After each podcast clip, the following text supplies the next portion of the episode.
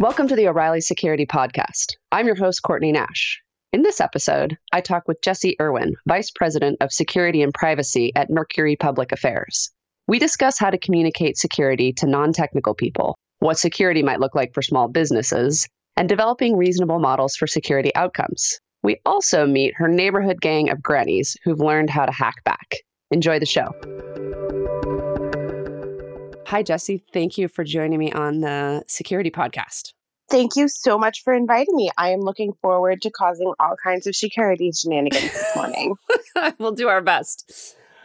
Okay, so we have a lot to cover, and I want to set things up by having you talk about what you've, you're kind of in a new role, I think, than things you've done previously for a while. I want to talk about things you've done previously for a little while. So maybe you can um, tell our amazing listeners what kind of work and what kinds of things you were focused on when it comes to security. Sure. So I originally come to working in technology and in security, not from an engineering standpoint, but from more of a communications uh, role. And I'm much more human centric in how I look at things and how I try to um, to build ways for people to be safe.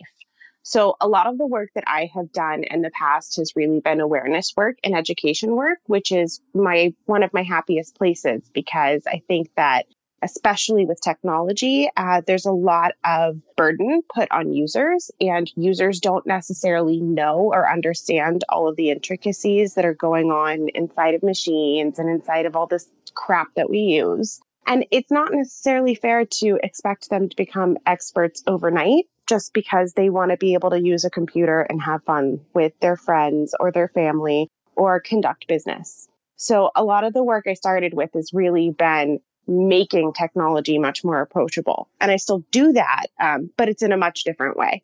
So, can you give an example of something you'd, you'd, worked on in the past or done that you know shows how you've made that more approachable and communicable for folks? Sure. So, probably the thing I am most proud of is I accidentally became a password cheerleader.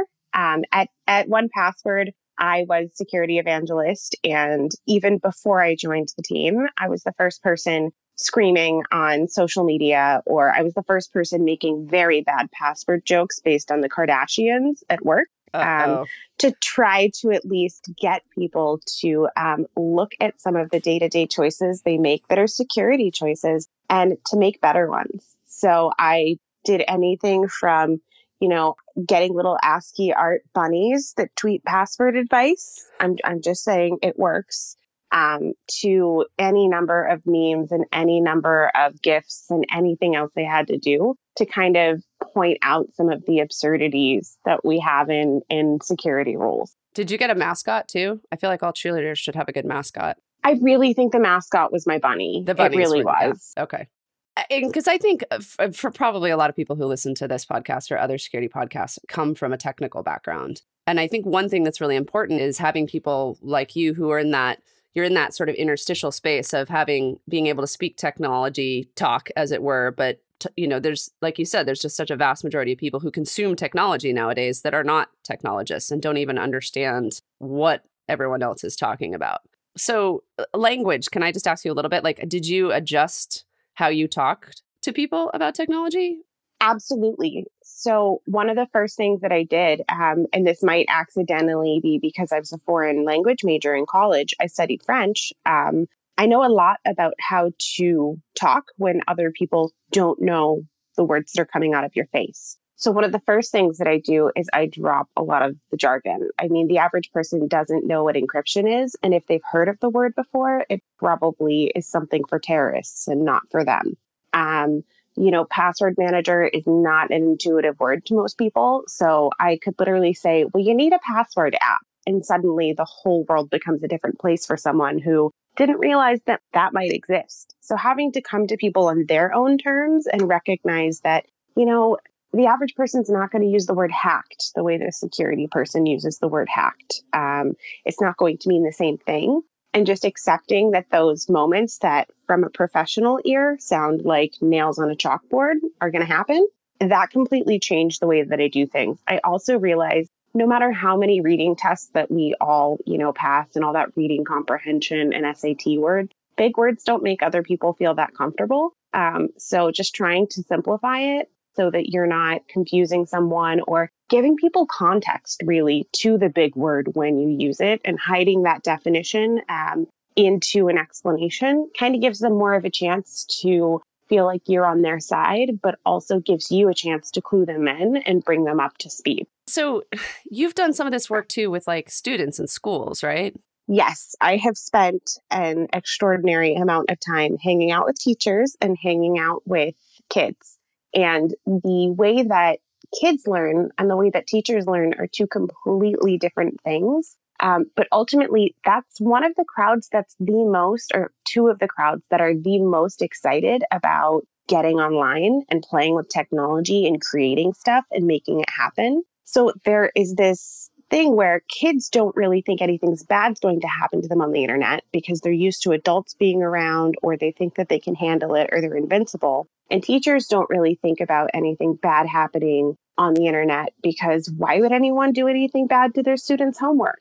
And really resetting expectations there and saying, hold on, you're not wrong. The average person might not attack the homework, but they might be going after, you know, a criminal might want to go after data, or somebody might be trying to do something in the background that you may not have recognized um, would cause a problem for your classroom or for your student. That's possible, um, was really a wake up call for a lot of the people that I've worked with. And so now you're looking a lot more at and, and, along those lines, I mean, it feels like a natural sort of evolution of that, of sort of looking at what security might look like for non technical companies, right? I mean, again, I like I think a lot of us think about security in the context of Twitters and Netflix and Facebook and whatever other lives we sort of live in. And the vast majority of organizations out there are still ultimately consumers of technology and users of technology, but they're not themselves technology companies. Absolutely. So I have to find a better set of statistics because the ones in my head are a little older.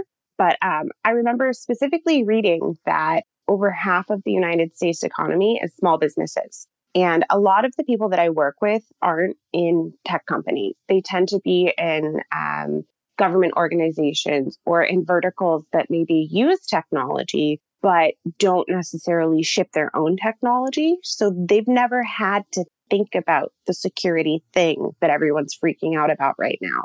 And for the most part, it's very hard um, because you have to basically do a risk assessment up front and look at where people are in the IT process or their own technology procurement process and say, okay, what makes sense here? Because right now, especially after going to RSA and especially after, you know, paying as much attention to security as I do, it seems like every security person, maybe not every security person, but a lot of them think it's completely realistic to expect companies to start security teams to hire lots of engineers and run these tools that are, you know, five to six figure purchases a year that's not going to work for the average business. You're either going to have to go somewhere for security services and maybe not even run the tools yourself. You might need some sort of management to take place there for you. Or you're going to have to focus on the way that things are configured, you know, for you and the five to 10 people that you work with in your office and get everyone on the same page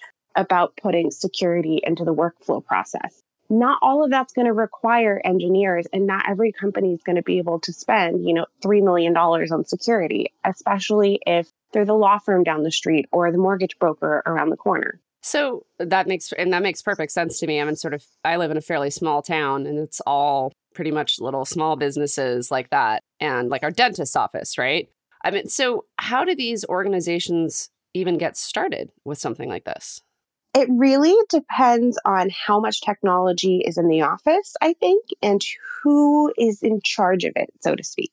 So, some of what I've seen, um, I can think of a law firm that I absolutely love, and they have a receptionist who part time handles IT things. So, what that means for a law firm is that their receptionist is really their point of contact in terms of making security decisions because the rest of the lawyers are a little busy with the briefs and the immigration work and all of the other things that they have going on.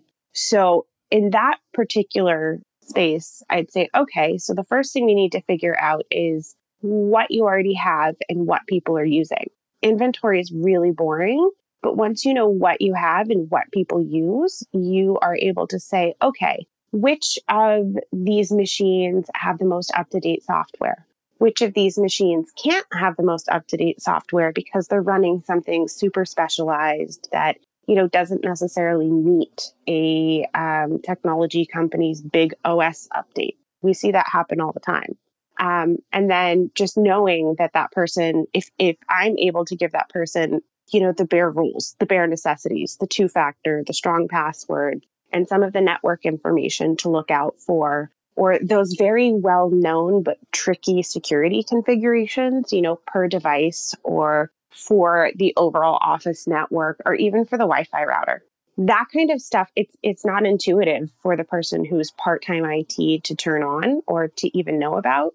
But having that information, making it accessible and having those tricks that we learn when we're crawling around on the floor and hooking up network cables, making that more accessible to everyone else kind of helps the small guy too. And are there, I mean, what kind of resources exist for these folks? Or, you know, what's out there? I mean, it really depends. What I tend to be considered a resource is usually a blog post that comes from a security company. And what stinks about that sometimes is that depending on the security company doing the marketing or the content, uh, the focus on a specific threat is going to really be weird. So, you know, I remember talking to a lawyer at RSA and he said, I'm really worried about zero days. And I thought, why are you worried yeah. about zero days? That, right. That's that that's not a thing for you. Yeah. um, but it, it really depends. People go and find this information themselves. They typically will trust whatever comes up early in a Google result, or they will keep an eye on what comes out in the media and then kind of trace the follow the breadcrumbs back to the company, you know, that a spokesperson that said a smart thing said or something like that. So it, it's kind of like I tend to see people pay a lot more attention to marketing than necessarily knowing a security person that they can go and tap and ask questions of. Um, and that's a lot of the problem right now because if a marketing company wants to sell antivirus, they're going to give small business tips about antivirus um, or just, you know, staying away from malware. If a company wants to sell zero day detection, I, okay, have fun with that. oh, but dear. not everybody's got zero days on their threat model. Yeah. So, uh, I mean, threat model, there's a word that most organizations like this size aren't even going to understand, right? Yes, and it's a word I actually try to avoid using because it's one of those weird words that people haven't heard of before. Typically, the way to to get someone to think of that information, and I I actually have a worksheet for this that I mocked up, but it's as simple as asking someone, "What does your company do? How long has your company done it for? Do you have a website? Do you have social media?" So you kind of get an idea of what's out there about the business already, and then asking, you know, what kinds of people might want to, or, you know, might not be for the kind of work that I do. In the case of an immigration lawyer right now, all kinds of people, um, where maybe three months ago that wasn't the case. But it's, it's really important just to ask the question that spurs the adversarial thinking. You know, if you're a teacher, who might want to get your information? All teachers, the first thing they say is, my students. They want to change their grades. Oh, that's but classic. Then, but then, you know, opening up the conversation to say, well, actually, parents might want to get at that information too. Or if you think a little bit further, um, you might have a criminal who realizes that you teach 150 kids through seven periods in one day. So your grade book or your something else or your email account is going to be, you know, very valuable to them as an attack tool.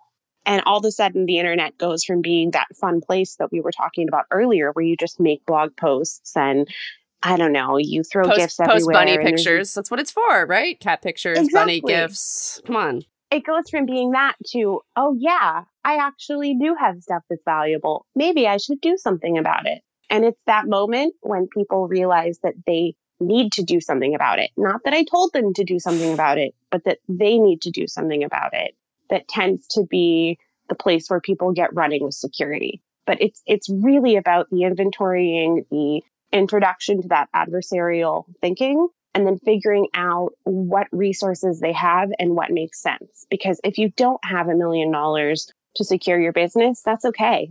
if you only have three people or you only have 10 people and your biggest threat is, you know, passwords getting exposed or someone clicking a phishing link in an email or, you know, the person who messes with invoices accidentally getting ransomware, that's the really low hanging fruit that most businesses get caught up in from day to day and not the really big, you know, sexy spy thriller hack attacks that none of us could really, really withstand, even if we wanted to, even the big tech companies. Well, actually, and along the lines, you just triggered a thought for me of um, sort of easy ways to help people avoid things like phishing and those kinds of things. Have what did you see the news about Netflix little um, tool that just they just released Steth- stethoscope? I did see that. I love it when people ship new tools like that. I also want the super, super easy version of that tool to right. exist so that anybody can use it. And that's when I think, like, can I come up with a security gang that's a whole bunch of like graphic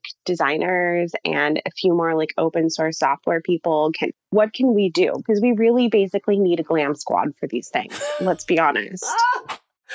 we tried to sort of make a glam squad or like a, a set of superheroes out of the um, the program committee uh, for for our conference last year. Um, we ran out of marketing budget. I was really bummed about it. I feel like we can figure this out. This is fine. this is totally fine.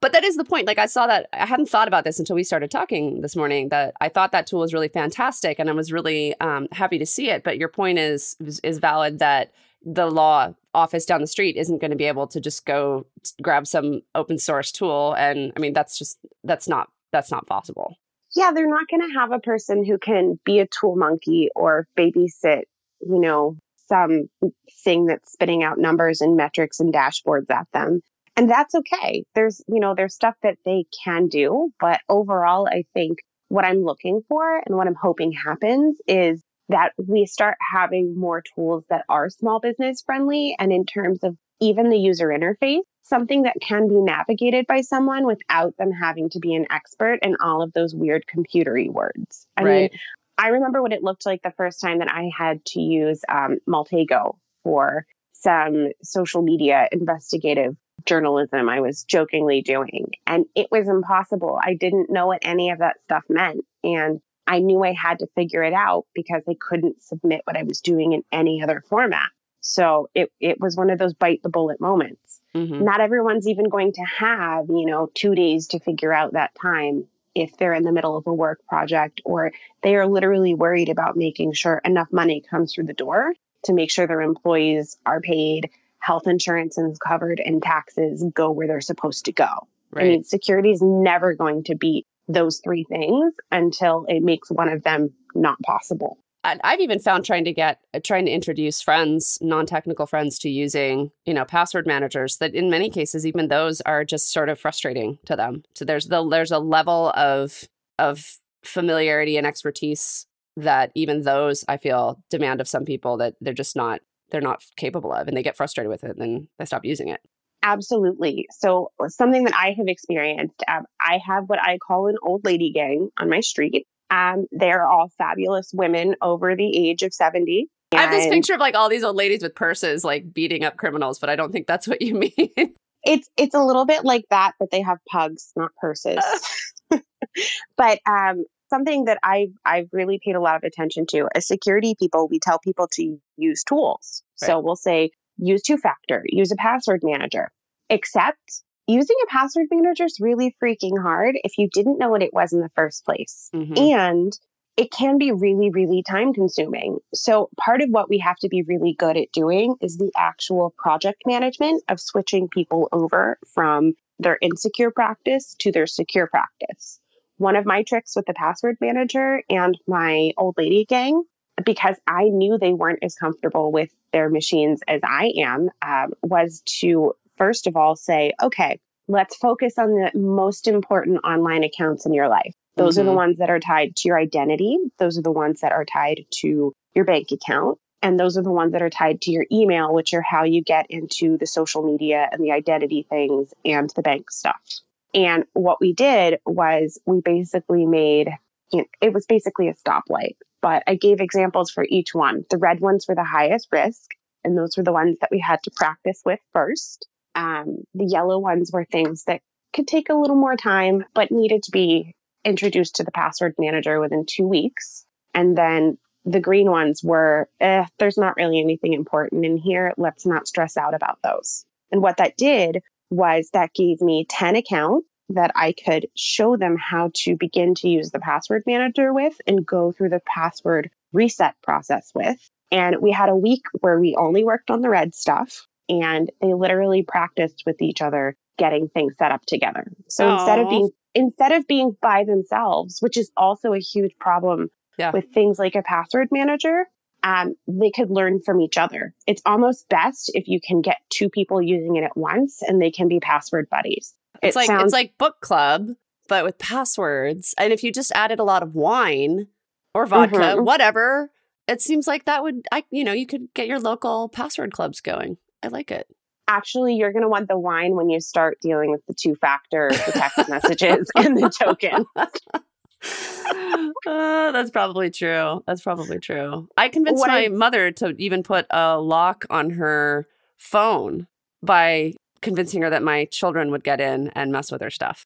I have a wonderful story about this. So I've I've known my old lady gang for a couple of years, and one of the funniest things that happened is that one of them, I kept telling her, you really want to make sure that you have a passcode on your phone and on your iPad because if yes. you don't, someone can get in it. Well, my neighbor comes back from, you know, two or three weeks at her home in Napa. And she says, You'll never guess what I did.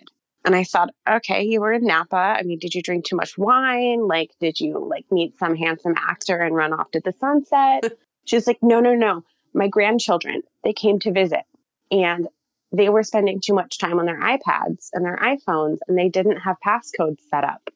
So grandma put passcodes on all of their devices and wouldn't unlock them until they had enough family time and social time together. Granny literally hacked back. That's and I'm awesome. very proud of that. Good job, Granny. Yeah. And you know, those those are the right arguments. If you can just find the right arguments uh, to get people to focus on it, then you're you're you're at least a further down the road there.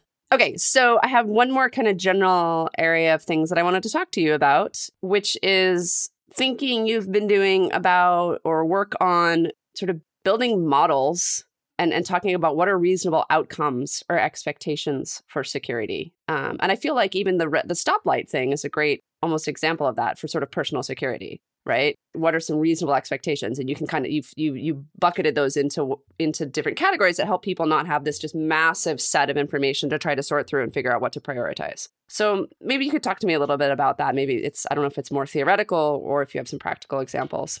I have some that are a little more theoretical, especially in terms of building teams and getting people together one of the things I've been thinking a lot about, um, we can't expect people, no matter what we do, to be 100% on top of all of the security prevention tips and tricks and anti phishing, malware, whatever business out there. So, one of the things I've thought a lot about lately is what is our cyber equivalent to stop, drop, and roll? And it sounds so silly, but most people that I work with within my own company and outside of my company and in my community, if they click on the phishing link or they do something they're not supposed to, or they even not even click on it, but if they see the phishing email pop up or something grody starts happening, people feel like they need to do something when actually they need to just do nothing. They need to cancel it out and run in the opposite direction.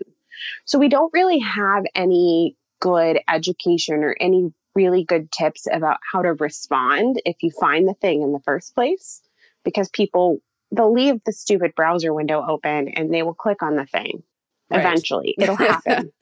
So, they just have it they're just looking at up, it you know like they can't just make it go away and it's just that it's just staring at them willing them eventually back in. Click on me. It really is but coming up with ways to teach people how to respond before you've mm-hmm. clicked that involve the report and the delete button is really, really important. And then coming up with ways, even with kids, for people to say, hey, something funny is going on on my computer. I don't know what it is. And then documenting that so that when they take it to an IT person or they take it to the Apple store or, you know, before it needs to get wiped, there is something besides, I think I got mm-hmm. hacked as information that you can give to the technical people to help take care of it. I mean, if you take your dog to the vet and you're like, well, my dog's making funny noises, that's not really going to help the vet mm-hmm. out much. And sometimes with computers, the average person's doing the equivalent. So I think um, having things to look out for besides, oh, an app is acting glitchy or it's crashing is really important. But once again, we need that Cyberstrop drop and roll. I don't know what it is yet, but right now it's flag, delete, and run. Flag, delete, and run. It's, it's not quite as catchy, but it's not. But I think it it's three words. We can yeah. get there. From that, I've really been thinking about what makes sense in terms of of telling businesses they need to care about security. When you look at the day to day conversations that we have as an industry, um, you know, either through some of our trade publications or through social media, the things that people say will never, ever, ever work for small business. And I think that the most important things that we can convey to small businesses are that you need to know what you have. You need to be in a spot where you're able to know which configurations for tools and computers and apps at the bare minimum need to be set. And as an industry, we also need to work really, really hard to make sure that in terms of not just the interface, but that our tools are built in ways that the average person can actually use them. Because otherwise, the person who handles these things part time in IT is not going to be able to do it. You know, if you have a full time IT administrator, they might be able to get an intern once in a while in a small business, but you're never going to have you're almost never going to be able to find a very security minded IT administrator. So the person who's going to be making your decisions in a small business is not necessarily going to be a security expert. Sometimes the ones who are security experts start telling you to do things like use PGP, which probably isn't anything we should tell any average business person no, to do. please don't. no, never. Um, but I, I think we need a lot more tools that are, if they're consumer friendly, they're small business right. friendly. It's, it's basically the same audience. We have to really focus on that. And we have to be prepared to basically look at security and say, how do we make this work for, you know, half a person's time? How do we make it work for one person who's dedicated IT? And then what should someone who has a team of maybe three to five members on the IT program like what do we what do we tell them to do? And then from there where do you even start with security? At what point do you need to actually have a security hire? And how can you help that security hire build programs and think in a way that's going to produce returns for you in business? You know for all of the hate that comes to compliance and security, that's where a lot of security budget comes in for big mm-hmm. companies because being able to, to comply with things like PCI, no matter how broken the hackers think it is. Um, being able to comply with that changes the conversation for salespeople within a business. Right. Yeah. And that's something I've seen time and time again. So I'm I'm really in a spot where it's like, where do you where do you get the what's your maturity model if you're a small business because it's never going to be ha- having one of those threat maps in a full blown like security operations center like your security operations center is probably going to be your password manager. Yeah. And I don't think we're there yet, but thinking about at least making that first hire make sense and recognizing where you are in security and that you can always improve and always be better is super important. We can't have it all at once. We have to accept incremental trade offs and incremental improvements. And we cannot expect small businesses to just be, you know, wrapped up like an Israeli cyber spy unit first day of business or within 48 hours of hiring some security geek to walk in and fix all of their it IT. makes me wonder i mean what the what's the front line of information for you know like some kind of small business association and i'm curious you know what those groups are what kind of information those groups are providing even to small businesses have you looked at that at all i've looked at that a little bit um, part of what really got me thinking about this is that when I was growing up, um, my grandparents ran a business from their home, and it was a very successful business. But they didn't necessarily have a lot of ties with the local business community. So, in some places, you might have a chamber of commerce that's very active and that gets people together and has events and tries finding a security person to come in once a year um, for education purposes. And other places, it might just be that, you know, if, for example, like not that bakeries have a ridiculous threat model unless they have those internet connected baking machines, which is a whole we other haven't even gone there. issue. Yeah. Maybe it's that the information comes through someone who's doing taxes. I've seen a lot of accountants say, "Hey, if you see emails like this, please ignore them. It's a money scam. It's it's someone trying to steal your W twos, and that's a huge problem." Um, but I, I, tend to see it come through either a small business um, cooperative or organizations like that, are the accountants and the financial people who have to keep your money safe and they know that your email is how the money is going to get out if you don't know better. Interesting.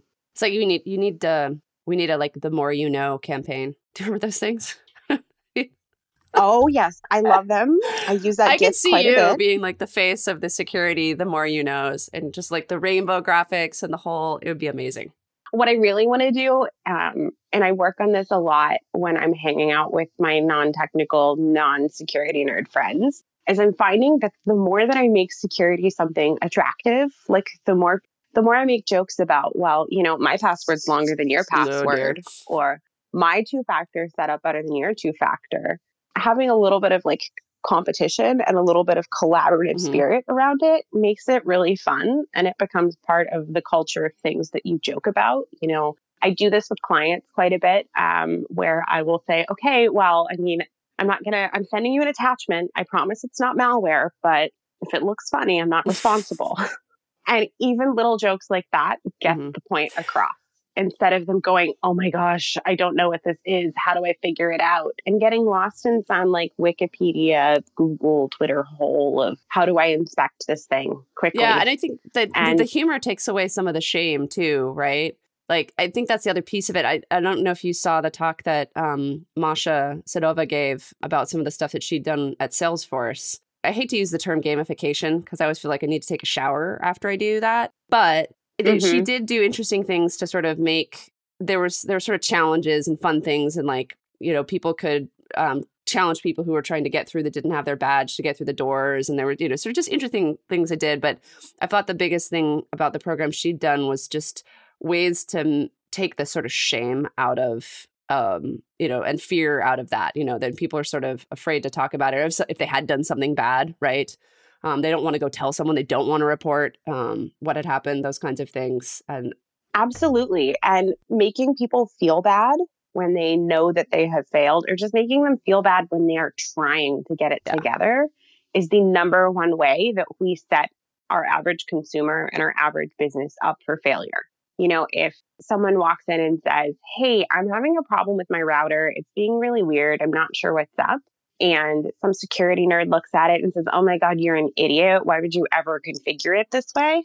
That's that's not even just being a bad person, that's being a really bad ambassador for the kind of work that we do.